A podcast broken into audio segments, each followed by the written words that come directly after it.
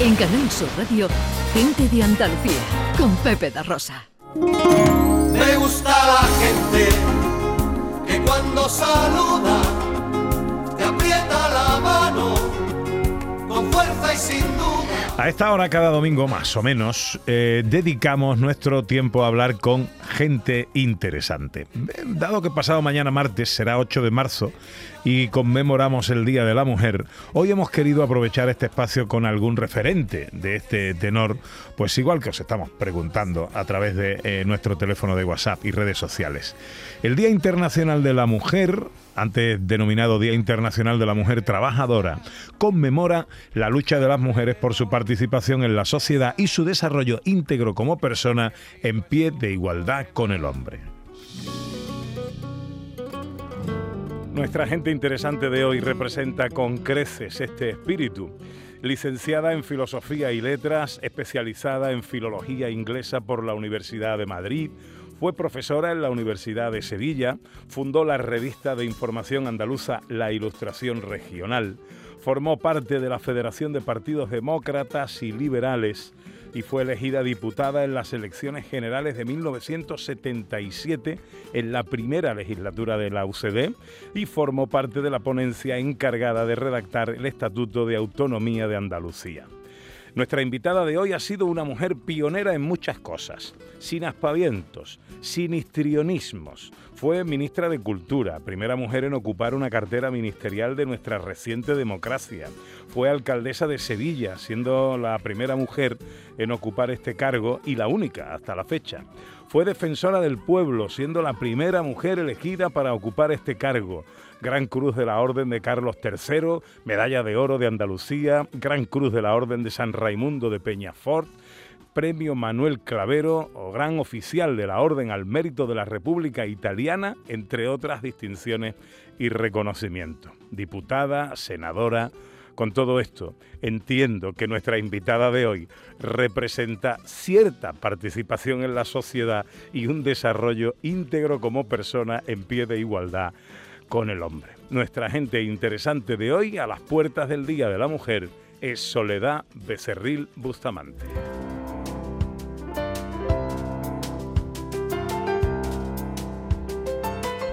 Doña Soledad, muy buenos días. Hola, muy buenos días. Muy buenos días. ¿Qué tal está usted? Muy bien, muy bien. Bien.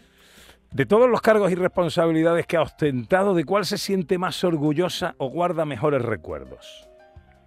Es difícil, es difícil decir cuál. El que mayor esfuerzo, esfuerzo continuado y dedicación plena, plena, eh, mañana, tarde y noche, es el de ser alcaldesa. Ajá. Yo creo que las alcaldesas de ciudades o de municipios pequeños, bueno, tenemos una tarea de 24 horas. Eh, No hay sábado, no hay domingo, no hay vacación. Es una intensidad enorme y también es una entrega mm, muy grande y produce produce satisfacción esa entrega a los vecinos. Para mí fueron unos años de entrega total y, y no me quejo de ello, ¿no? No, no, no, no me pesaron nada. Ajá. Eh, también eh, le he oído a más de un alcalde decir que es en la política de los cargos que más eh, satisfacciones también eh, proporciona, ¿no? Sí, ese es estar atento, atenta a, a- a todo, todo el día y poder eh, mejorar en algo la vida de los vecinos. Hacer la vida un poquito menos difícil, que lo es para muchísima gente, para millones de personas. Mejorar esa vida, darle algunas facilidades, resolverle problemas cotidianos, eso pues produce satisfacción, desde Mm. luego, sí, mucha. Eh, eh, usted fue eh, ministra de Cultura, la primera de la democracia con Leopoldo Calvo Sotelo. Era usted muy joven. ¿Cómo recuerda haber afrontado aquel reto y, y, sobre todo, qué barreras se encontró? Barreras, mm, bueno, la más que barrera, no era una barrera, pero en fin, algo que llamaba mucho la atención y que me quitaba mucho, mucho tiempo o tenía que dedicarle muchas horas era el hecho de ser la primera mujer de la, esta etapa de la democracia en un gobierno, ¿no? Era una eh, prensa todos los días, televisiones todos los días. Llamó mucho la atención en España y fuera de España también hasta que hasta tal punto que ya un día dije esto se ha acabado yo ya no concedo más entrevistas y que se olviden de mí durante un tiempo para que yo me ponga mis tareas no que son las de el Ministerio de Cultura que tiene muchísimas y que además son muy bonitas. Hay que trasladarse a la época Soledad. O sea eh, una dictadura recién conclusa, eh, una transición por finiquitar, eh, mucha reminiscencia machista, si se me permite, eh, todavía, en fin, hay que trasladarse, no, debería, no, debió ser fácil.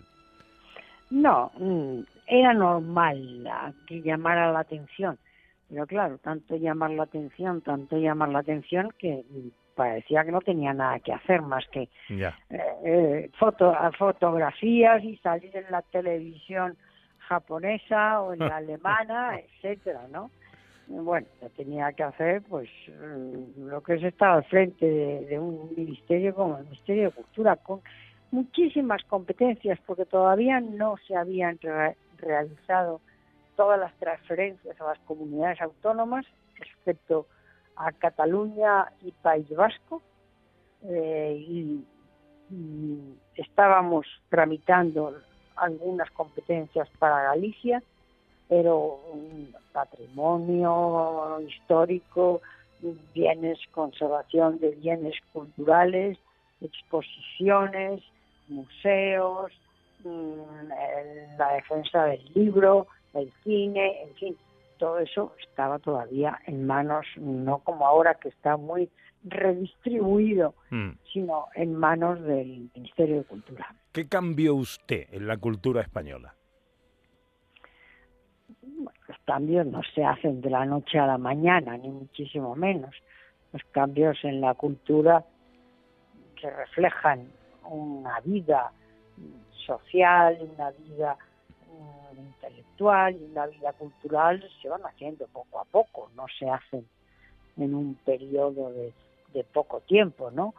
Mm, no, nosotros lo que hicimos fue darle mucha importancia al mantenimiento del patrimonio, a la divulgación del libro, al, cine, pero no no fue un bueno el cambio el cambio grande fue el cambio del país entero de pasar de una dictadura a una democracia ese fue el gran cambio la transición no ese ese es el cambio enorme en el que estuvimos esos años eh, Soledad, 30 de enero de 1998. Es usted alcaldesa de Sevilla. ¿Es este el peor momento que le ha tocado a usted vivir en su vida política? Sí, sí, sí. naturalmente que sí. Fue un día de atentado por la banda cometido por la banda terrorista ETA que mata mm, a mi compañero Alberto Jiménez de y a su mujer, Ascensión García Ortiz. Y sí, pues eh, un drama, un drama terrible, shock para toda la para toda la ciudad y un drama enorme para todos y para la familia naturalmente. Alguien me decía recientemente que le parecía bien que Bildu formase parte de la vida parlamentaria española, porque se trata, en definitiva, de un partido democrático. ¿Qué le parece a usted esto? Bueno, mira, yo le voy a decir que a mí de Bildu nada me parece bien. Nada, porque, bueno, son herencia, son herederos de, de quienes han practicado el terrorismo eh, siguen mm, haciendo homenajes a los terroristas cuando salen de la cárcel. Su manera de pedir perdón ha sido tan tan liviana, tan ligera y tan falsa que no hay arrepentimiento ninguno. No han colaborado para nada con las fuerzas de seguridad con, y con la judicatura para eh, buscar saber los nombres de las personas que han asesinado a más de 300. A mí es que nada, nada, nada me gusta de Bildu, nada, nada, nada me gusta. Y, no me gusta nada que, que apoye al gobierno de la nación no me gusta nada. Mm. Eh, miremos a pasado mañana, 8 de marzo. ¿Qué cree usted que a día de hoy queda aún por reivindicar? Por reivindicar hacia la mujer, pues sí, sí, quedan, quedan muchas cosas porque el, cambio ha sido enorme desde el punto de vista legal, desde el punto de vista mm, social también consideración hacia la mujer, etcétera, ¿no? Se han acabado la igualdad de derechos, la igualdad de oportunidades, esto es cierto. Pero, pero nos hemos encontrado como la sociedad es, se mueve, es dinámica, bueno, han aparecido otros problemas. Mm, por, por ejemplo, es, es muy difícil para las mujeres compatibilizar una vida mm, familiar claro. Eh, con una vida profesional. Es muy difícil, sobre todo en, ciertos sectores mayoritarios, ¿no? Es muy difícil. Mm, en, muchos campos la mujer está es activa durante unos cuantos años, pero llega un momento en que dice yo me tengo que ocupar de mis hijos y, no puedo seguir y no puede subir más en la escala profesional. Eso es así. Eh, y luego, pues a la, a la familia en España no la hemos tratado bien. Hay otros países eh, próximos a nosotros, cercanos a nosotros, que tienen un trato mucho más favorable para, para las familias y, y entre ellas, claro, para la mujer, ¿no? facilidades para la educación próxima de los niños, facilidades para mm, tener becas, eh, tal, facilidades para eh, poder tener una serie de actividades. Es decir, aquí, eh, para una familia numerosa, que son tres hijos, puff, la vida es, la vida puede ser para la madre y para el padre. Ahora parece que los padres se incorporan a la ayuda, ¿no? O a compartir las responsabilidades, pero no, no le hemos dado mucha, y así nos va, porque en la situación demográfica que tenemos es una catástrofe. ¿eh? Escaso número de nacimientos que tenemos y sin embargo alto de defunciones, pues es una catástrofe. Sí, sí, ya lo creo. Em, me va usted a permitir eh, que le, le pregunte por algunos temas que son de actualidad cercana y que no me perdonarían eh, no preguntarle. Por ejemplo, la crisis de su partido. Em, por cierto, muchos pensaban que el relevo natural de Rajoy sería Soraya Sáenz de Santa María. ¿Qué piensa usted? Le voy a decepcionar muchísimo, pero es que yo llevo un tiempo apartada de la vida pública, ¿eh? porque cuando fui defensora, elegida por las Cortes Generales defensora, en el año 2012 renuncié, debí renunciar para hacer mi labor, mi tarea con independencia, mm, renuncié a ser miembro del Partido Popular y ya me aparté mucho de la vida del partido, como es lógico, y tenía que hacer para actuar con independencia, no estar sujeta a un determinado programa político ni, mando, ¿no? Mm. Y, ya no he seguido muy de cerca, muy de cerca. Ahora veo veo pues que, que parece que va a ser candidato, que será candidato, bueno, que, que será presidente del partido y supongo que candidato en unas próximas elecciones generales, pues es una persona solvente, es una persona seria, que tiene experiencia, me parece que es un buen candidato, ¿no? Eh, y que ha sido o que es un buen presidente de la comunidad de Galicia. Eso me parece bien. Las peleas, las peleas internas de los partidos siempre me parecen mal, ¿eh? Eso también. Eso me parece mal. Una cosa son las discrepancias y otra son las peleas y las cuchilladas eso, no me gusta nada. Bueno, usted no, no, me decepciona porque yo creo que usted no decepciona nunca. No le preguntaré como, como miembro del Partido Popular, pero sí como personaje que evidentemente ha vivido la política y que la entiende. Em, ¿No es hora ya de que haya una mujer presidenta en España? Sí la habrá. Eh, esto es una cuestión, mm, como ha sido el ascenso de la mujer, pues ah, desde a las Fuerzas Armadas hasta todo, tipo de actividades o profesiones, ¿no? Mm, ha, sido poco a poco, ha ido entrando, ha ido dentro de una estructura, ha ido subiendo y, yo fui la única mujer en un consejo de ministros, ¿no? En el 81-82. Bueno, ahora son algo más de la mitad las mujeres, ¿no? O sea, pues llegará el momento, llegará, llegará el momento, seguro en que, en que sea, que no nos llamará tanto la atención, ¿no? Porque son pasos que se van dando poco a poco y que tienen que estar previamente situadas las mujeres mm, en lugares desde donde dar ese salto. ¿Ve alguna mujer a día de hoy en la política? Que pudiera serlo? Bueno, en la política veo a muchas, sí, en la política veo a muchas. Eh, seguro que alguna podría serlo, pero en fin, tampoco he pensado mucho en ello. Eh, muchos veían a Soraya Sáenz de Santa María. Bueno, pero también la democracia hace que los deseos o las aspiraciones de una no siempre se cumplen, ¿no?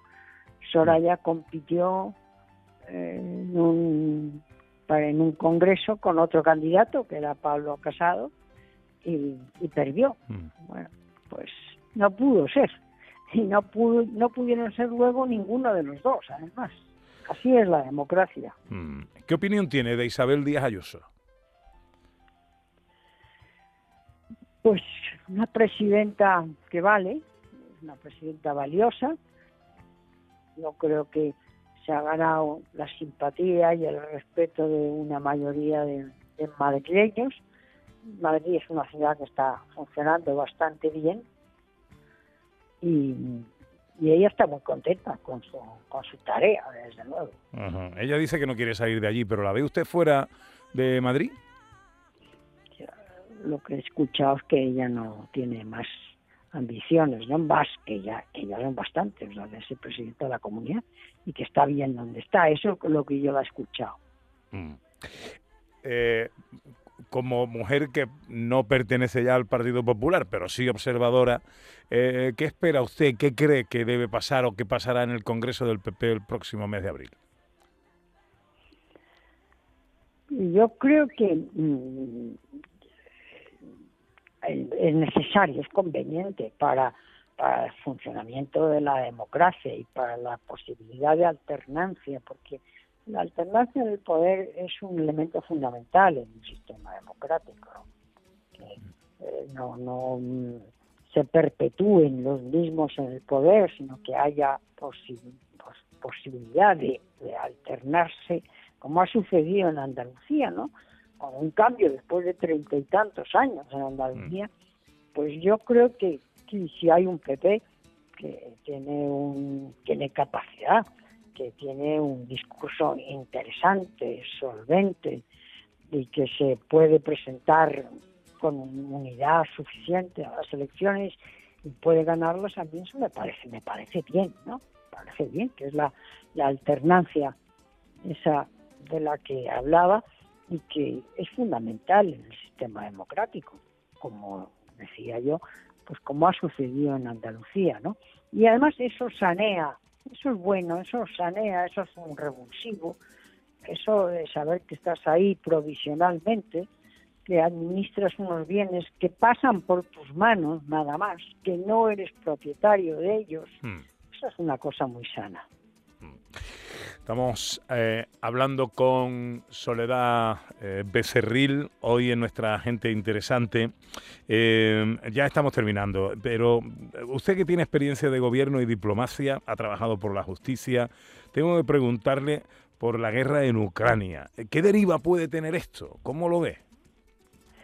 La deriva no lo sé porque mm, eso supongo que personas expertas en, en este campo, militares y personas eh, expertas en política exterior que conocen mm, mejor la situación, pues tendrán una opinión fundamentada.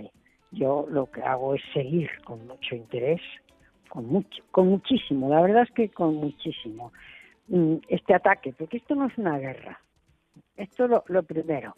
Esto no es una guerra, esto es una invasión, es una ocupación, es un ataque. Un ataque de, Rusia a, otro país. Hmm. Y, bueno, eso produce primero rechazo total.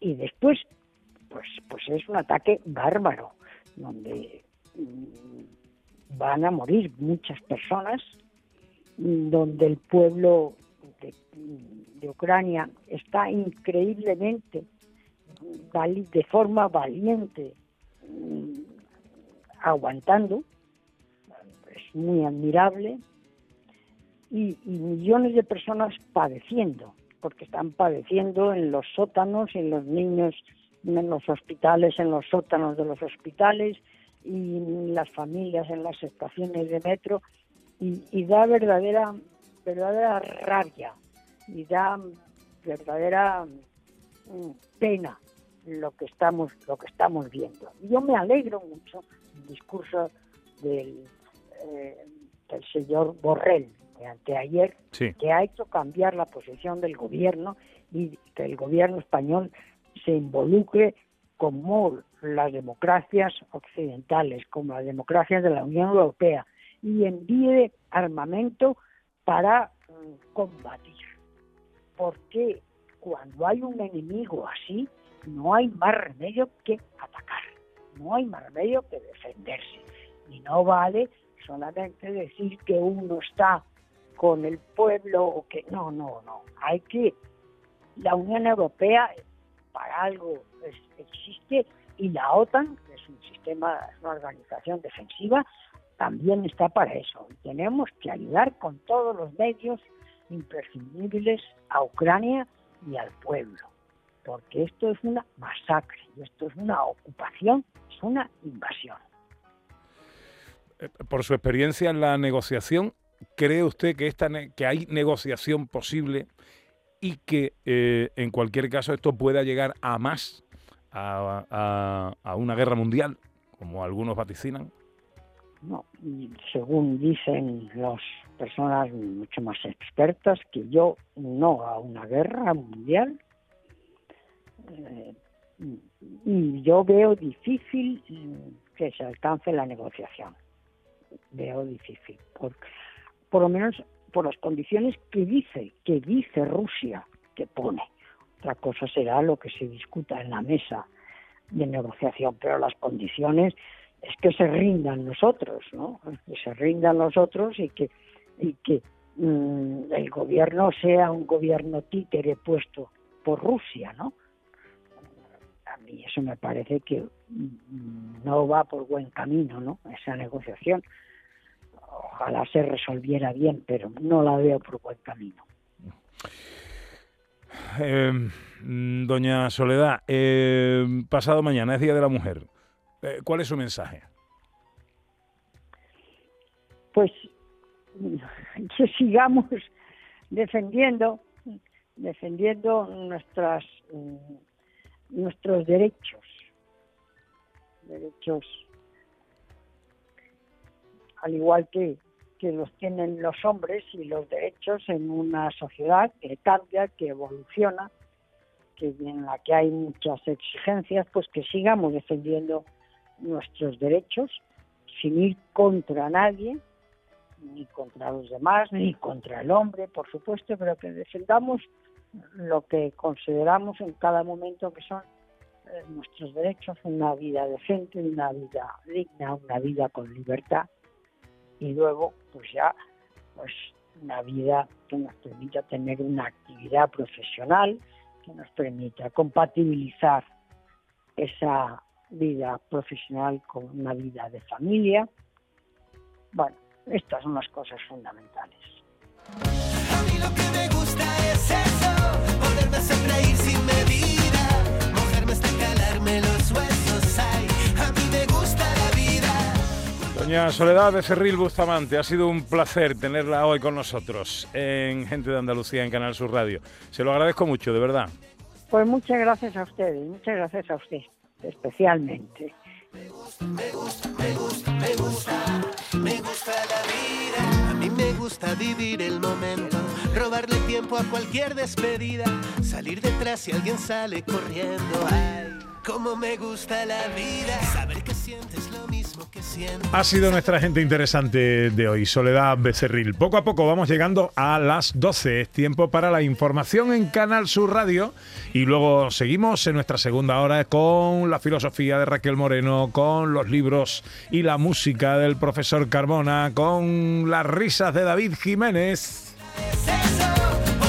Y con nuestros oyentes en el 670-940-200 y su mujer favorita. Enseguida todo eso.